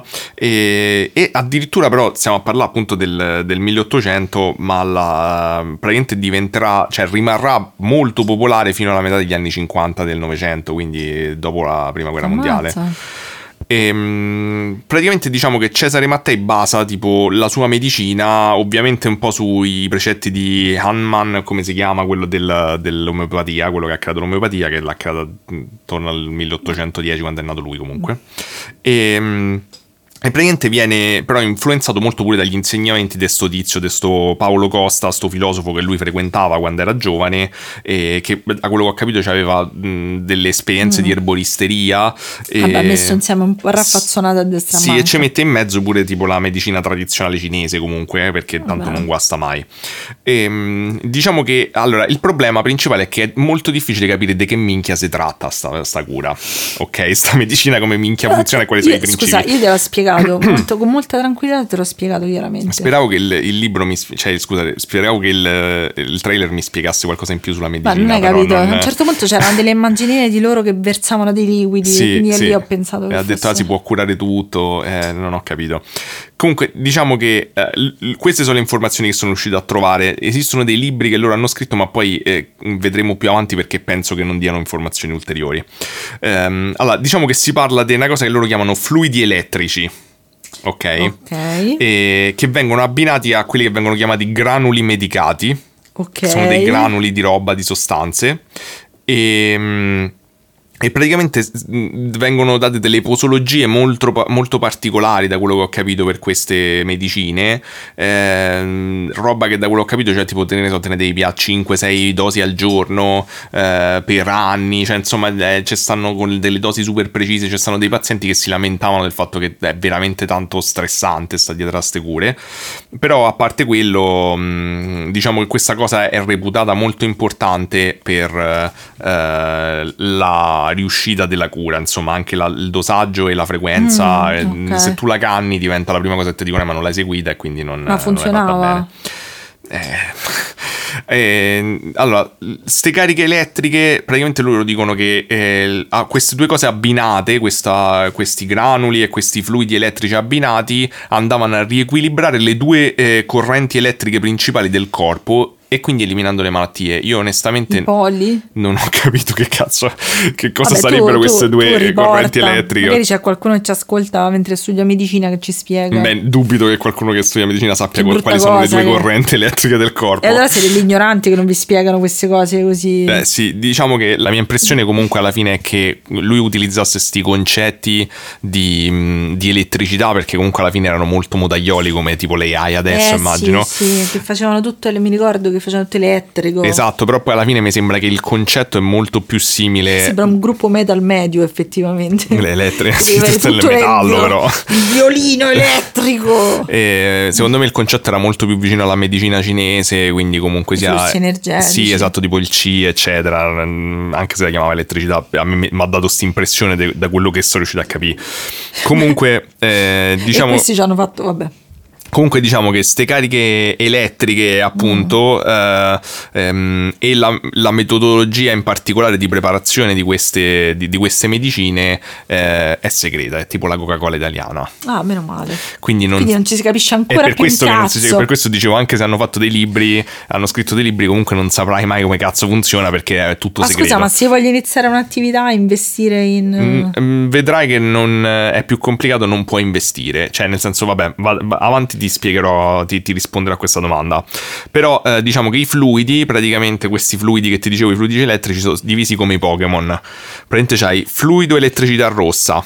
Fluido Ah. elettricità azzurra, fluido elettricità bianca, fluido elettricità gialla e fluido elettricità verde. Non c'è Vabbè, tipo oro o Pokémon, argento. i giochi dei Pokémon, Eh, sì. i Pokémon stessi. No, però dice che mh, praticamente questi fluidi avevano, erano suddivisi in realtà in base alla carica elettrica, tipo che ne so, rosso era considerato doppio positivo, azzurro Mm. positivo normale, bianco neutro, eh, giallo eh, negativo come per Pikachu che è comunque elettrico e poi verde Era il loro. Pokémon preferito. Verde era Il negativo loro negativo. Pokémon omeopatico elettrico. E questa qui è una foto del- di una delle confezioni del fluido elettrico A azzurro. me sa tanto di cazzata, ma... eh, Eh, siamo arrivata subito alla cazzata. L'hai provato, sai qualcosa, non sai niente. A me mi sembra come Sì, ma dove me lo devo mettere, scusa? Cioè, mh, proprio s- nei miei poli, nei miei poli sopra, nei poli davanti No, no, si ma- penso che si mangiasse, cioè erano tipo gocce, poi alla fine diventava una soluzione. Perché do- ricorda che devono combinare questo fluido qua con sti granuli. Eh. e- che puoi vedere ad esempio in questa foto qui. Sembrano casi per quelli là normali, insomma. Eh, sono proprio dei granuletti, come ti sembra tipo naftalina. Cioè, Quanto, non so, sco- tipo... quanto costava sto scherzetto? Non lo so quanto costava, ma mm, ah, mm, vabbè, diciamo vediamo dopo ci stanno delle indicazioni. Però i granuli invece erano divisi in base all'effetto, cioè erano, erano Cazzo, e- ma devo prendere sta palese. cosa, no, questa, questa cosa Ah. non serviva a te, questa cosa serviva a loro. Cioè, queste sono le non cose le che prendevo sono da sola io queste cose. tu le prendevi da sola, però queste qui sono le parti della medicina che sono trapelate, cioè queste, queste componenti venivano combinate, erano le componenti base che venivano combinate da loro, non da te per crearti la medicina, a te ti arrivava la medicina già fatta A me, a me e te sembra... la dovevi solo prendere seguendo la posologia Cioè, a me davano. sembra con grandissima ignoranza, scusate, non lo so, quando la gente cerca di spiegarmi i fiori di Bach, mi sembra una cosa simile. Una mia amica Sì. ci ha avuto sto trip eh, di fare l'erbori, erborist... No, era un'altra no, cosa eh, no, strana. no, era la naturopata. Naturopata, e cercava di spiegarmi questi fiori di Bach, ma io non ho capito niente, quindi immagino sia Eh, sì, però complicato. eh, in questo caso il, eh, tipo erano divisi per effetto e il loro effetto è palese dal nome, ve ne dico alcuni, tipo Stura orecchius. antiscrofolosi, anticancerosi, antiangiotici, febbrifughi, pettorali, pettorali. antilinfatici, Ah. vermifughi e antivenerei. Scusa, ma Quindi se anti- vuoi andare a prostitute, basta ti prendi questi granuli Dici, aspetti che mi, mi prendo sti granuli Le- e divento bilancio tutto- la mia elettricità. Poi immagino che diventi tipo tutta anguilla elettrica, capito? Tutta la, sagoma con l'elettricità dentro. L'antiscrofolosi, onestamente, non so cos'era, Beh, però magari qualcuno Quando- di voi saprà dirmi. Quando si avvicinano dei maiali femmine. tu lo prendi così ti liberi dei maiali femmine. Magari era Esatto, un problema. secondo me è che tu cominci a smaglialare da femmina perché la scrofolosi sembra una malattia che ti ricorda una scrofa, capito? Ah, eh. Quindi tipo cominci a diventare maiala femmina, prendi l'antiscrofolosi e torni normale. Ah, sì, sì. Guarda, a me succede, succede sempre di sentirmi succede, eh. maiala femmina, come diceva anche Lombroso. In effetti, però quello è genetico. Secondo Lombroso non puoi prendere l'antiscrofolosi. Forse non lo Eh, sapeva. magari Lombroso. come risposta, perché sennò eri condannata a lavorare come prostituta. Quindi hanno risolto tutti i problemi. Bello amore, quando ti faccio ridere di gusto sono più contenta di quando ti faccio uccidere i nazisti. Esatto. Grazie.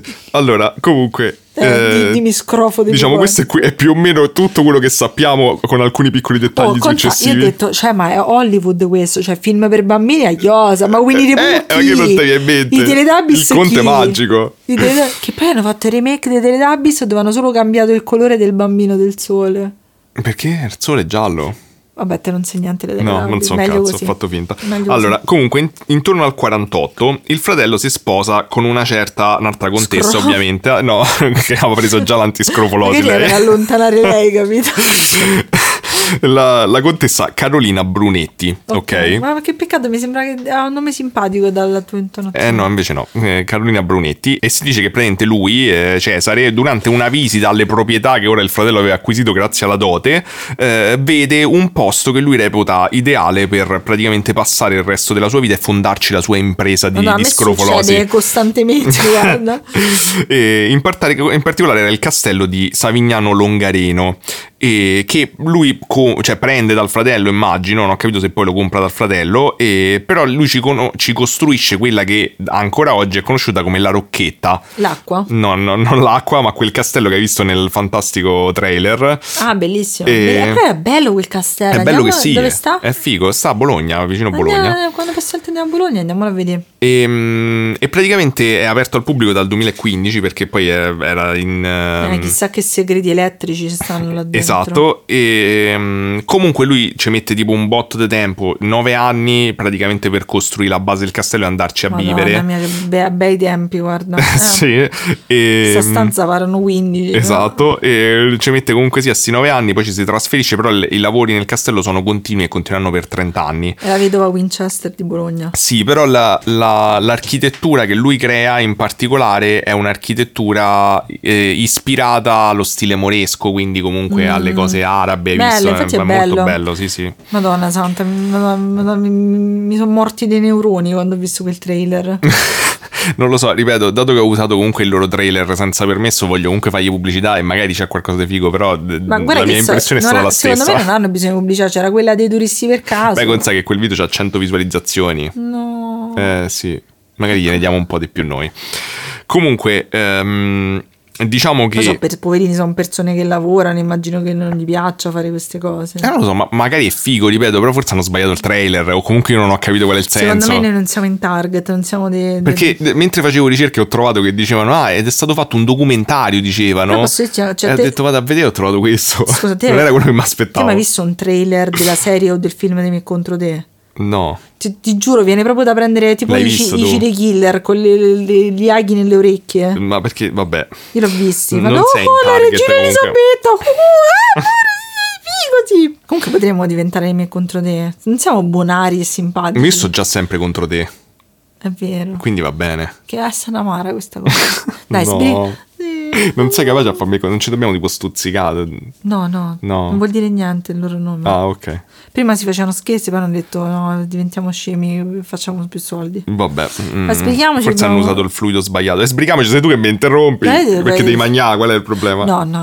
Madonna. Oggi Allora, abbiamo fatto il brunch, io ho fame. Eh, pure io ho fatto il brunch. Ma tu non hai organi interni pieni di elettricità come i miei, hai delle zucchine mm, cariche di energia. Va bene. Allora, parlo, mettimi, non mi puoi mettere al 2 per Vai. mentre siamo nella realtà. Vai. eh, bambini di 7 anni. Eh. Che brutto. tu l'hai detto. Non lo so. Comunque, ehm, in questa, quando lui si trasferisce definitivamente Rocchetta. alla Rocchetta nel 1859, inizia effettivamente a produrre eh, questi rimedi elettromeopatici Mm. in massa. E, e praticamente dice che la voce si sparge e comincia ad andarci un botto di gente Ma a ricevere queste cure. Eh, boh, e comunque Eh, ma scusa! ci va un sacco di gente e lui dice che comunque somministrava gratuitamente le cure a chi non se le poteva permettere. Mm. Ehm, e, però appunto pure io la cosa che mi sono chiesto è che in teoria all'epoca non è che ci stavano tipo i social, i media, cioè non è che c'era tutto sto grande impatto, quindi uh, solo per passaparola la il gente... Face, il book. Che tu i social, i media, il face, il book. non No, c'erano i social media e i media in generale, Allora, va bene, ti sempre aggrada questa... Devi questa- pensare che all'epoca tu non c'avevi niente da fare. Ma non è vero, ma ti facevi il culo nei campi tutto Sì, il giorno, capito, stai a fare mille cose. Stavi là, magari. Ho capito, no. ma poi nel pratico mi fa male una cosa, mi dà una cosa, mi deve passare sto dolore. Vabbè, però se pensi tipo pure, le, pure le, le- le streghe dei, dei paesini, queste cose c'erano un sacco di gente, ma come l'hanno saputo? E vabbè, che ne sai, appunto, magari pure le streghe hanno il loro effetto Magari positivo. di notte dalla rocchetta vedevano partire queste scariche elettriche e poi andavano a chiedere, boh. No, eh, a me questo, questo dettaglio mi, mi lascia perplesso, cioè non c'è un modo, oggi ti spieghi queste truffe su grande scala, perché poi vedremo il livello della scala a cui arriva, te le puoi spiegare con il fatto che ci stanno i social, i media, i face, i I book, face, i book, co- su cui- l'Insta, il gram. con cui puoi effettivamente magari cercare di eh, utilizzare tutte le tecniche pubblicitarie del caso per eh, Mm, cercare di- certo. di, di- di- di fregare la gente magari ignorante su certi temi, ma in questo caso come fai? È solo passaparola, cioè quindi in qualche modo è gente che Eh, già ha provato prob- la cura, capito? Probabilmente funzionava. Cioè, o- Qualcosa oppure- doveva succedere secondo Eh. me. O lui era molto bravo, però come fai? Cioè questi era gente appunto che la provava, poi la dava gratuitamente pure, vabbè. Comunque nel- nell'81... Le scrofe non sono più tornate, magari. Eh, Può essere di no. Nel, nel 1881 inizia proprio la produzione su larga scala e praticamente si estende all'estero. Praticamente la, la sua impresa, diciamo, è la prima impresa farmaceutica internazionale che sia mai stata creata. Questa stessa puttanata dell'elettricità. E, mm, e ovviamente, diciamo, viene subito ostracizzato dalla medicina tradizionale. E... No, facciamo così bene. Però intanto tu mi dicevi come faccio a investire, praticamente tu investivi facendo un deposito, cioè lui comunque era l'unico produttore, però ti poteva, ti mandava queste medicine già pronte e tu le potevi, le tenevi nel tuo deposito internazionale e già ali- nell'81 ce n'erano 36 eh, in varie parti d'Europa e che diventano 107 nell'84, eh, nel 1884 con sedi che adesso stavano negli Stati Uniti e in Cina. Cioè, stiamo parlando del 1884, cioè è una cosa pazzesca. E mm, diciamo che appunto tornando invece alla rocchetta c'ha un- questa architettura che come hai visto è molto particolare, appunto, e in particolare c'ha un sacco di riferimenti alchemici ed esoterici nell'architettura, nelle cose. Averci soldi pure io ce li metterei. Esatto, e possiamo mettere una stanza nuova moglie, diciamo a Ad Adrian, Adrian. se ci mette un riferimento Un esoterico. caduceo così a cazzo. E, mm, praticamente c'è in questo castello, ad esempio, c'è una stanza che è chiamata la stanza delle visioni. Mm. Perché praticamente non si capisce bene come hanno ricostruito. Comunque la teoria è che praticamente il conte ehm, andasse là dentro, tipo ehm, eh, chiudesse tutte le, le finestre da cui entrava la luce, tranne tipo con un velo fatto in un certo modo che faceva trasparire la luce in un certo modo. E faceva era- l'amici con la noce moscata, dico io, c'ha le visioni. no, eh, sì, comunque sì, faceva tipo meditazione e praticamente sembra che eh, alcuni dicono che lui caricasse queste, queste misture, Ok. eh, insomma queste, come le chiami, queste miscele, le caricasse con qualche tipo di energia psichica o Scusa, qualche ma tipo di questa energia tipo giornata- organica, naturale, capito? a fine giornata era spompato se doveva fare delle Eh, cose. pure io mi chiedo quante ne puoi caricare tutte insieme così, poi fa solo te. Scusa, ma lì le produceva in tutto il mondo e che doveva andare lì a. Eh, io così ho capito perché non, non dava, cioè la- il segreto diciamo non lo dà nessuno, quindi non deve essere per forza così. Acqua tipo. Coca-Cola, o faceva tipo i, i barili separati, ho scritto 1, 2, 3 come la Coca-Cola Ah, 7X. boh, No, non lo so guarda, cioè. Eh, come ti ho detto. Ehm, comunque, questa stanza, appunto, c'ha in particolare una sorta di sfera. Eh, con tipo dei raggi, ci stanno tipo tutte questa sorta di antenne in giro nel- Ok. e, messe nell'architettura, o comunque la gente che, che tiene, diciamo, ci stanno vari che studiano sta cosa e dicono che secondo loro sono antenne, ma è opinabile. Comunque puoi vedere tipo una foto qui con questi, questi raggetti così. Mm. E, e dicono che tipo queste qui magari servivano per canalizzare questa sorta di energia e- eterica che eh, veniva usata per caricare queste, eh, queste fiale. E comunque il- durante appunto la produzione in massa di, di queste mh, di, di- tutta sta tutta sta catena de farmaceutica, merda, se sì, eh. non so come definirla. Tutta la shit. Nell'87 succede un mezzo casino. Ok. Perché praticamente il nipote di Cesare, Luigi, come da bravo italiano, ehm, era. Luigi Mario. Esatto, era cointestatario di tutto ehm, quello che era pure di Cesare, insomma. E mm, in più era il futuro erede della Ah, famiglia, ok? Che non aveva figli suoi. No. E, però questo qui praticamente fa un casino finanziario, non ho capito che cosa succede nel pratico, però praticamente li manda tutti sull'astrico. Ma come? Nonostante la, immagino che c'essero un botto di soldi già dal fatto che Eh. aveva fondato comunque una cassa di risparmio, era, Vabbè, era famoso, si era costruito un castello, insomma. Ma ricorda di Cervo Bianco come facilmente. Esatto, però in qualche modo lui purtroppo mh, cioè, l- manda in rovina tutti e loro cercano di recuperare per mandare avanti la produzione di questi rimedi elettro-omeopatici diplomatici, però è un casino, insomma alla fine lui riesce ad uscirne diseredando in tronco il, il nipote. Oddio, se l'è cercata, Eh, dai. sì, si è abbastanza cercata. E, però devono vendere un botto di beni pure della rocchetta all'asta, eh, non della- dell'acqua. E, mm, e praticamente diciamo che eh, sarà essenziale in questo processo. ehm, di salvataggio della loro impresa eh, Mario Venturoli che è praticamente un suo fidato collaboratore molto giovane però Ok. e, mm, che quindi una volta sventata la crisi dato che gli ha dato così tanto il suo supporto, eh, supporto per riconoscenza Cesare decide di adottarlo Vabbè, quelli sono fatti loro, basta e- che erano contenti. e quindi lui diventa Mario Venturoli Mattei Va bene. e, e, eh, diciamo che la cosa la produzione va avanti eccetera alla fine comunque sia stiamo al fatto che Cesare ha 80 anni eh, però se la spassa ancora non poco Bravo. e infatti gli nasce una figlia con la governante Eh, perché c'aveva pure il... e c'aveva Viagra. l'antiscrofo gli altri esatto Ehm, comunque il- gli- fa una figlia con la governante di 27 anni quindi Ah. comunque sì almeno mi aspettava quando cioè, stavo lì a guardare mi aspettavo tipo 15 Oddio, no, detto vi no. prego, no. Esatto. Basta, per oggi va bene così. 27 è accettabile Oddio, 27,80 no, però Vabbè, ho capito, vabbè. sono adulti, possono fare come vogliono. Ok. Eh, e nasce Certo appunto c'era la... una dinamica di potere, però vabbè. Eh, vabbè, è vero. Però eh, vedrai che poi comunque sia anche la figlia. mh, mi sembra comunque rimane riconoscente al padre. Insomma, Ah. anche se non so se lo, lo conosce, in effetti, da- insomma, è troppo piccola. E la figlia, appunto, si chia- la chiameranno Maria Bonaiuti. e- però lui non la fa erede, nonostante appunto. No. eh, nonostante mo ce l'aveva il figlio, lascia comunque tutto a Mario. eh, però nel testamento fa scrivere espressamente che la riconosceva, che era sua figlia e Ah, che vabbè, quindi aveva bisogno, doveva essere trattata con riguardo perché era sua figlia. Ehm, però a sto punto ehm, diciamo che ci stanno un botto di diatribe per l'eredità perché eh, È c'è- morto, quindi? non è ancora morto ammazza, poi in faccia glielo facciamo. eh, beh, pure prima ha diseredato il nipote, però c'è stato in particolare succede che Cesare cominciasse un po' senilotto e, e da quello che ho capito diven- e lui era un po' mezzo paranoico già su certe cose, a un certo punto tipo smette di prendere il treno perché c'è un incidente sulla tratta che faceva lui e ha detto basta non prendo mai più treni e, Gli anziani sono così. No, lì era- non era ancora anziano, però da anziano peggiora e praticamente si convince, da quello che ho capito, dato che ehm, la storia si ripete sempre, si convince che la moglie romena di Mario lo vuole avvelenare. Vabbè, le donne sappiamo come sono ormai, l'abbiamo capito. Però mi è sembrato proprio la, la classica cosa con la badante romena che lo avvelena e ti ruba i soldi, esatto, Madonna. tutti i vecchi convinti di questa cosa.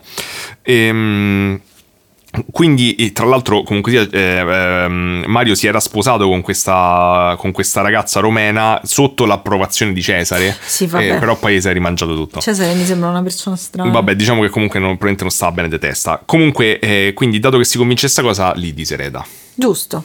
Esatto. Però eh, a questo punto ehm, Cesare muore nel 1896 e, e loro dopo dieci anni, cioè impugnano il testamento. Mm. E dopo dieci anni riescono a farsi rimettere nel, nel- testamento. nel testamento e a essere ricompensati con una bella Rierede- parte. rieredità. Non credo che rieredità, però comunque li, un- li- li co- li compensano per il danno con una bella fetta di eredità.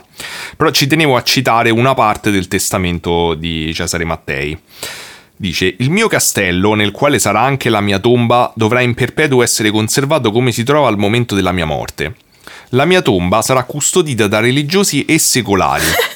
I custodi saranno i cappuccini di Porretta, i quali dovranno celebrare la messa letta ogni mese dell'anno e due messe solenni negli anniversari della mia nascita e della mia morte. Ma non lo fanno gratis. Siccome poi la divina provvidenza volle che io fossi lo scopritore di quel grande beneficio che è l'elettroomeopatia, così di questo io intendo disporre con foglio segreto e separato. Però mi fa ridere, tu dici, ok, adesso dovete fare una messa quando sono nato e quando sono morto. E cazzo. Beh, se, se Cioè, loro dici- avevano... lo so, cioè, è una cosa strana da dirti da solo, tipo, sono così importante devi fare una Sì, messa ma quando sono nato e quando sono morto. Cioè, secondo me non è che te lo fanno così per sempre. Ma, ma poi, cioè, nel senso, dovrebbero essere gli altri che decidono sei così importante che ti facciamo una Eh, messa. infatti sì. Vabbè. E che succede comunque? Che in tutto, ovviamente, prima della sua morte, però ne- durante l'arco della sua vita, eh, c'è un famoso giornalista inglese, un certo William Thomas Steed, che si interessa eh, in par- particolarmente al caso. Ok. Di Cesare. E, e diviene in qualche modo da prima un po' scettico un promotore della, della sua medicina.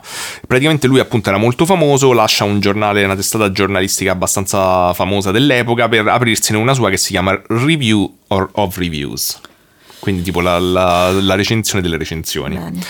E, mm, e quindi che succede? Che dato che questo Steed attira l'attenzione mediatica inglese sulla figura di questo Mattei, la medicina ufficiale eh, comincia a pensare che doveva fare qualcosa e quindi ehm, forma un co- formano un comitato diciamo investigativo a Londra eh, per testare queste, le affermazioni di Mattei e dei suoi, dei suoi mm, Spoiler, durerà molto poco, proseliti. immagino. E, e praticamente è formata da eh, Sir Morel Mackenzie, Mr. Lawson Tate e Potter. Harry? No, Potter. W. Eh, Come si chiama? William Potter il padre. Come si chiama il padre di Harry Potter? Non lo so. Inventa. eh, George. Allora, George non è, allora non è lui. No, e, mm, tutti e tre sono dei medici molto famosi, tipo appunto Mackenzie, da quello che aveva fatto delle teorie sulla laringe, non lo so, Vabbè, qualcosa da me hanno qua. fatto delle cose sicuramente. E purtroppo Mackenzie muore a 55 anni durante l'investigazione, Ma quindi dai. questa cosa rallenta ovviamente un pochetto eh, tutto il processo, però lo sostituiscono con un altro medico. E mm, praticamente come funziona? Lo studio è che gli mandano, dei- gli dicono prendete dei pazienti e curategli il cancro. Ah, facilissimo. Eh, in particolare, il il- subito si presenta un problema, secondo mi sono letto l'articolo originale che racconta, dove raccontano i risultati dello studio.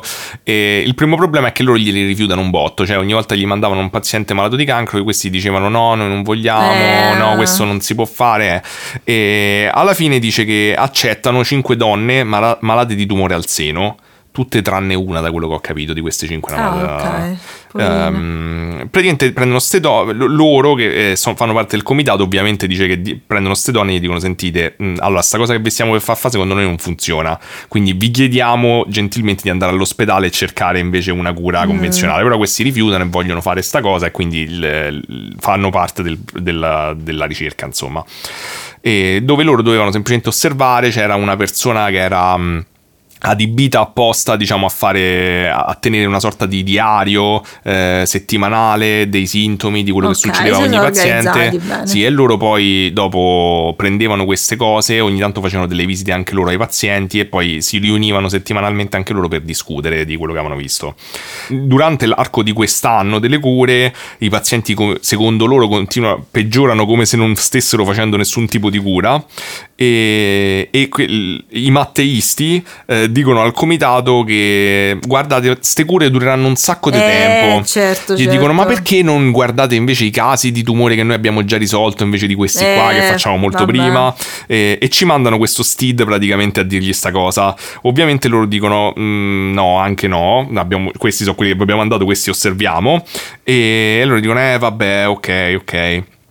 Quindi provano ad andare avanti un altro po' di tempo in questi, in questi test, fino a che praticamente riescono a tirarsi fuori con un cavillo. Cioè? Eh, Cioè, diciamo, da quello che ho capito, un'altra testata giornalistica chiede al comitato, visto che era passato un anno, sentite, ma ci dite come sta andando sta cosa? Male. E, e loro, da quello che ho capito, rispondono dicendo, dandogli delle informazioni su come stava andando lo Mm. studio. E i matteisti, sempre questo è tutto dal punto di vista del comitato, i matteisti rispondono dicendogli: eh, No, abbassa, noi se tiriamo fuori perché que- nei patti era che voi non avreste mai parlato di questa cosa prima che era finita, ne avete parlato, quindi adesso non Sì, sì, niente. vabbè, non vale, non vale. E praticamente sto Sid gli dice, dato che comunque sia eh, questa qui è la vostra occasione di dimostrare che sapete culi- eh, curare il, il tumore, perché mo vi state a tirare indietro? Ha detto curate il tumore così io poi sarò, lo, lo fate... Ma poi per le povere donne, scusate. Eh, lo fate in diretta con tutti, vabbè, quelle immagino poi andranno all'ospedale, però dice lo fate in diretta, diciamo, mh, nazionale su questo, sul mio giornale, io vi- mi farò promotore perché a quel punto non possono più negare effettivamente che, che la cura funziona, e se vi mettono i bastoni fra le ruote potete far vedere, cioè, perché dovete fare così, e però questi mattisti dicono comunque no, no, noi non, noi non, non lo facciamo. E, e quindi si tirano indietro e quindi giustamente quelli del comitato dicono vabbè che altro vedo di cioè mi sembra palese come la situazione inutile che aggiungiamo altro Ehm, dicono però che hanno analizzato le pozioni di Mattei e che Pozioni proprio meglio, vabbè, le, le- le- le- medicine misture, sì. di Mattei e che praticamente erano acqua distillata loro dicevano. Eh, boh, non lo so, cioè non so, dice che secondo- non ho capito se intendevano che era come acqua distillata, No, però dice che era acqua distillata, era. E infatti, tipo, alla fine il, il medico che scrive l'articolo diceva tanto è una, sto- una una storia vecchia come il mondo, che l'acqua alla fine diventa la cosa più potente nel momento in cui ci Sì, pensi, che sì. chissà che è, eccetera. Però, diciamo, eh, leggendo l'articolo appunto del comitato sembrava tutto molto, molto chiaro Mm. in quanto cazzata, anche se poi ancora oggi ho visto che ci sono dei sostenitori invece delle teorie di Mattei, ci stanno dei canali YouTube che ne parlano dell'elettromeopatia. Sì, vabbè. E mh, soprattutto quelli che hanno ristrutturato il castello sono ovviamente un'associazione um, a favore. E guarda no, che diciamo- cazzo di film hanno fatto. Non sono loro, però Secondo vabbè. sì.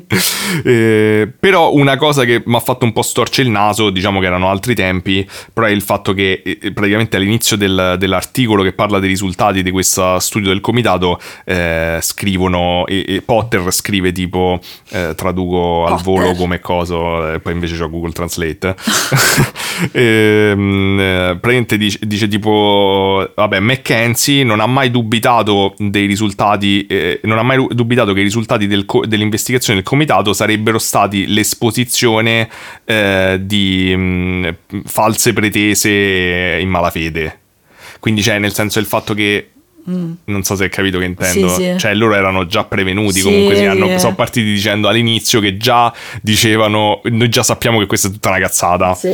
Che no- secondo me non è proprio lo spirito corretto no. con cui ti dovresti approcciare a fare un'indagine intellettualmente onesta. Dico, è pure vero che alla fine di questa cosa dicono comunque cioè, eravamo pronti a cambiare idea nel caso in cui avesse funzionato. Però mi sembrava più una cosa che dici Sì, tanto per far vedere che non. per- Quindi non lo so, diciamo come al solito da entrambe le parti è difficile capire che cazzo ehm, com'è la situazione. Eh, perché appunto c'è sta sto fatto che comunque tanta gente in un tempo in cui era difficile prendere così tanta gente, il- come si dice, il, ehm, eh, il favore insomma di così tanta gente, farti una, reputa- una reputazione così grande all'epoca era molto più complicato se non funzionava il prodotto secondo me, quindi questa cosa non me la so spiegare benissimo, Boh. però magari... non Vabbè, so. però c'erano pure quelli che vendevano appunto rimedi. Sì, però i rimedi fasulli li vendi appunto qui, cioè ti- eh, come funzionava la cosa dello snake oil seller, cioè sta lì, ti frega con le parole, ma col banchetto che c'aveva Mm. là, tu te lo compri, sai che ormai non funziona, ma la truffa è nel momento in cui te la faccio comprare. Mm. Sì, è vero. Non è che sul passaparola. Eh, quello è strano. Comunque, ci sta un altro evento eh, simpatico che riguarda Steed, cioè il fatto che lui era amico barra nemico di Conan Doyle. Ah, Perché praticamente lui Steed aveva pubblicato dei libri di Conan Doyle e Doyle nel, nel 1890, non sa, non, da quello che ho capito, non se la passava benissimo Ah. perché stava eh, cercando di, di finire il suo libro The White Company, che non so che libro è. io non so tanto di altro. Neanch'io, però dice che praticamente si stava a distruggere e stava tipo male fisicamente. E quindi eh, un po' disperato era andato a visitare sto medico tedesco a Berlino, un certo dottor Robert Koch, che diceva di aver inventato un rimedio per quella che io definirei stanchezza, perché in inglese è consumption, ma non Eh, saprei dirti eh, in no, italiano, no, è proprio era- tipo la... Mm, eh, eh, eh, qual è il termine italiano? Non No, non è. ehm, oddio, la sapevo com'era in italiano, però è, è- proprio tipo Eh una sì, specie di. Sì, un male che è tipo una depressione, capito? Tipo sì, una cioè cosa che, che non... dimagrisci, c'era Esatto, sì, cosa, sì. era una cosa molto. Comunque, ehm, Doyle rimane affascinato da questa cura che secondo lui, è, ricordiamo che Doyle comunque era un medico, cioè era laureato in medicina. Sì, sì, era pure super scettico. Sì, e rimane comunque affascinato dalla cura di questo coach, dice che funziona e, e quindi incontra Steed per farsi fare delle raccomandazioni per gli editori, quindi diciamo per una cosa diversa, però gli parla di questa cosa e gli dice senti ma non è che posso scrivere un articolo per il review reviews di, di questo, per spingere questo medico?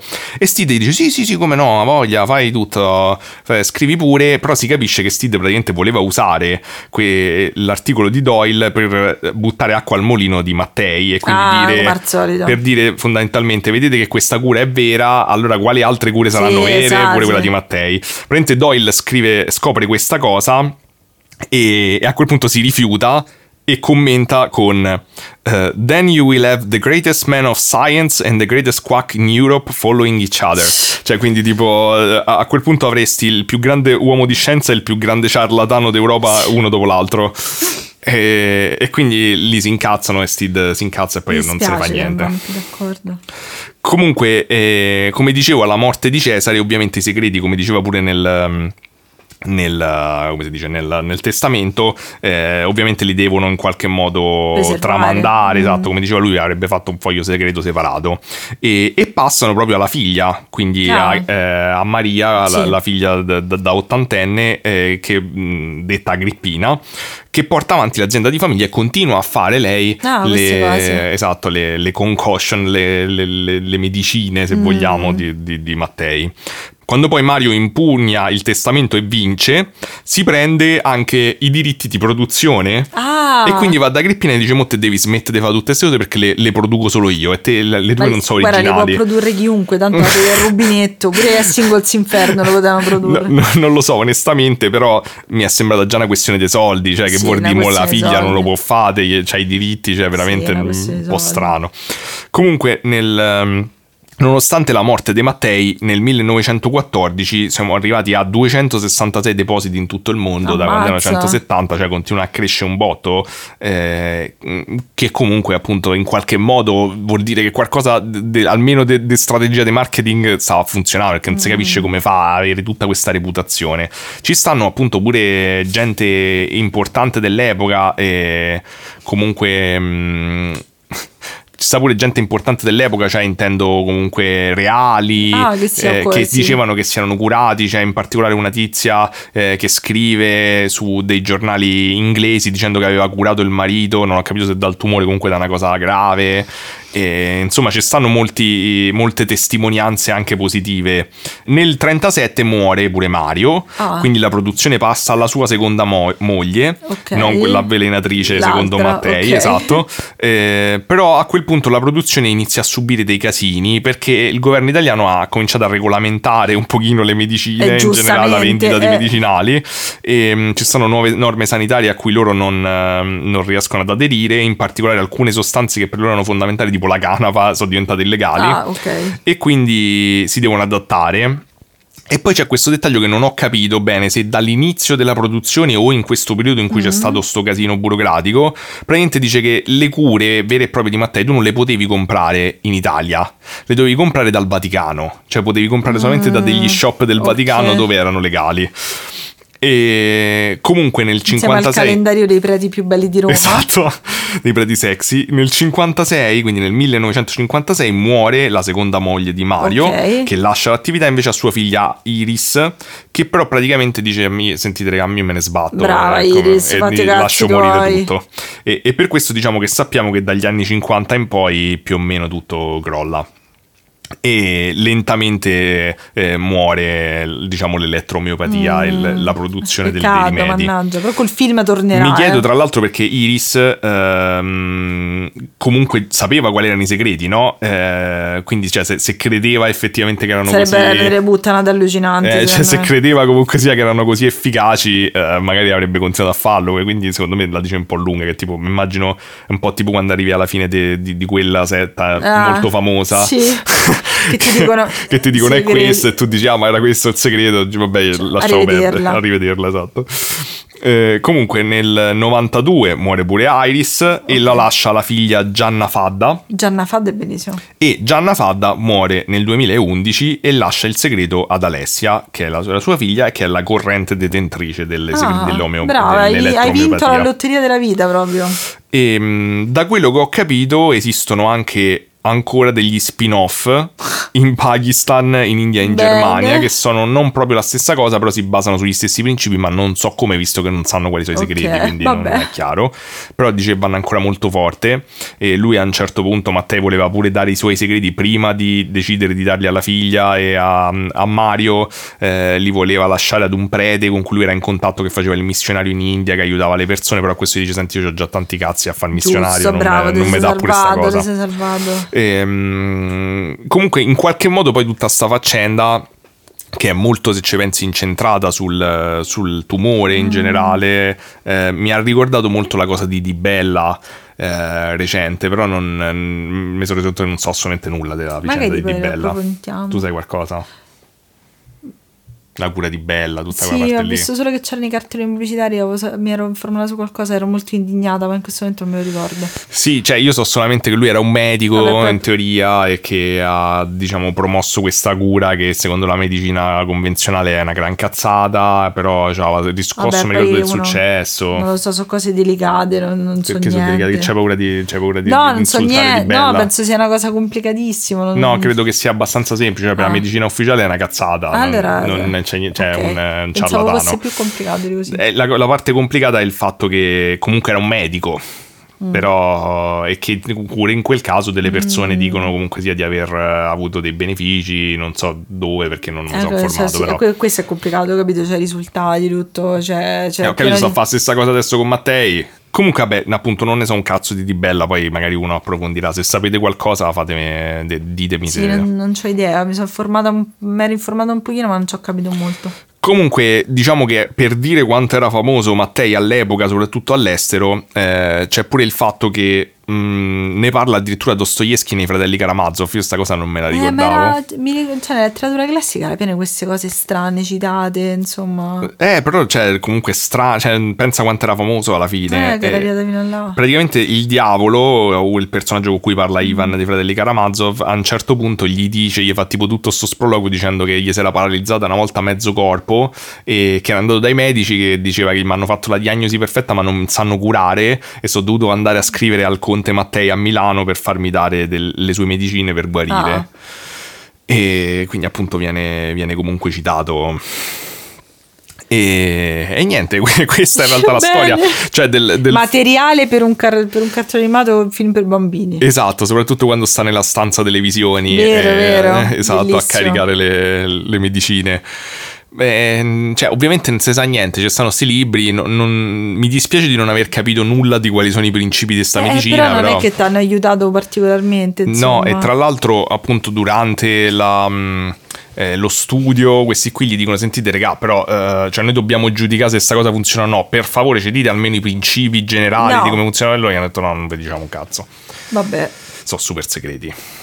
E quindi niente, comunque ci hanno costruito un impero economico, insomma, dietro a sta cosa. Come rimane Come hanno ancora un po' fatto? Che poi se lo litigano, quindi ci sarà del ritorno ancora de- recente, insomma. Beh, oggi non più, però all'epoca Eh, sicuramente però all'epoca sì. se lo litigavano. Però ripeto, cioè, riuscire a fare una cosa del genere, se sta cosa proprio non funziona per niente, eh, non riesco a capire come Sì, fai non- all'epoca. Non riesco a farmi l'idea perché non si c'è manco che è venuto un sacco di gente fuori a dire sì, ha funzionato. Sì, sì, sì, era pieno. Mo io Era non te l'ho pieno, detto, eh, ma era pieno però- di gente che diceva, beh, ti ripeto, pure Reali, pure sto tizio, comunque era un, un famoso giornalista Eh, inglese. È, complicati- è complicatissimo. Poi oltretutto all'epoca non è che potevi fare i raggi e vedere che cosa era successo dentro. No, però tipo ad esempio pure questo studio che ti ho detto delle quattro, mh, delle cinque donne malate, praticamente Steed, dopo che questi qui si tirano indietro e tutto, lui dice che si ricrede e dice vabbè allora questi sono dei ciarlatani.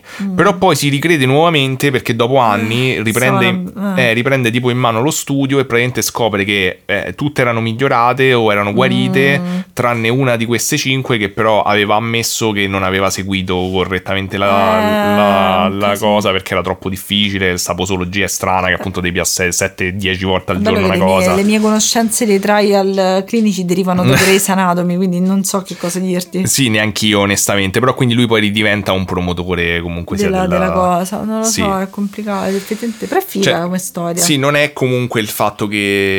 Cioè, non è che.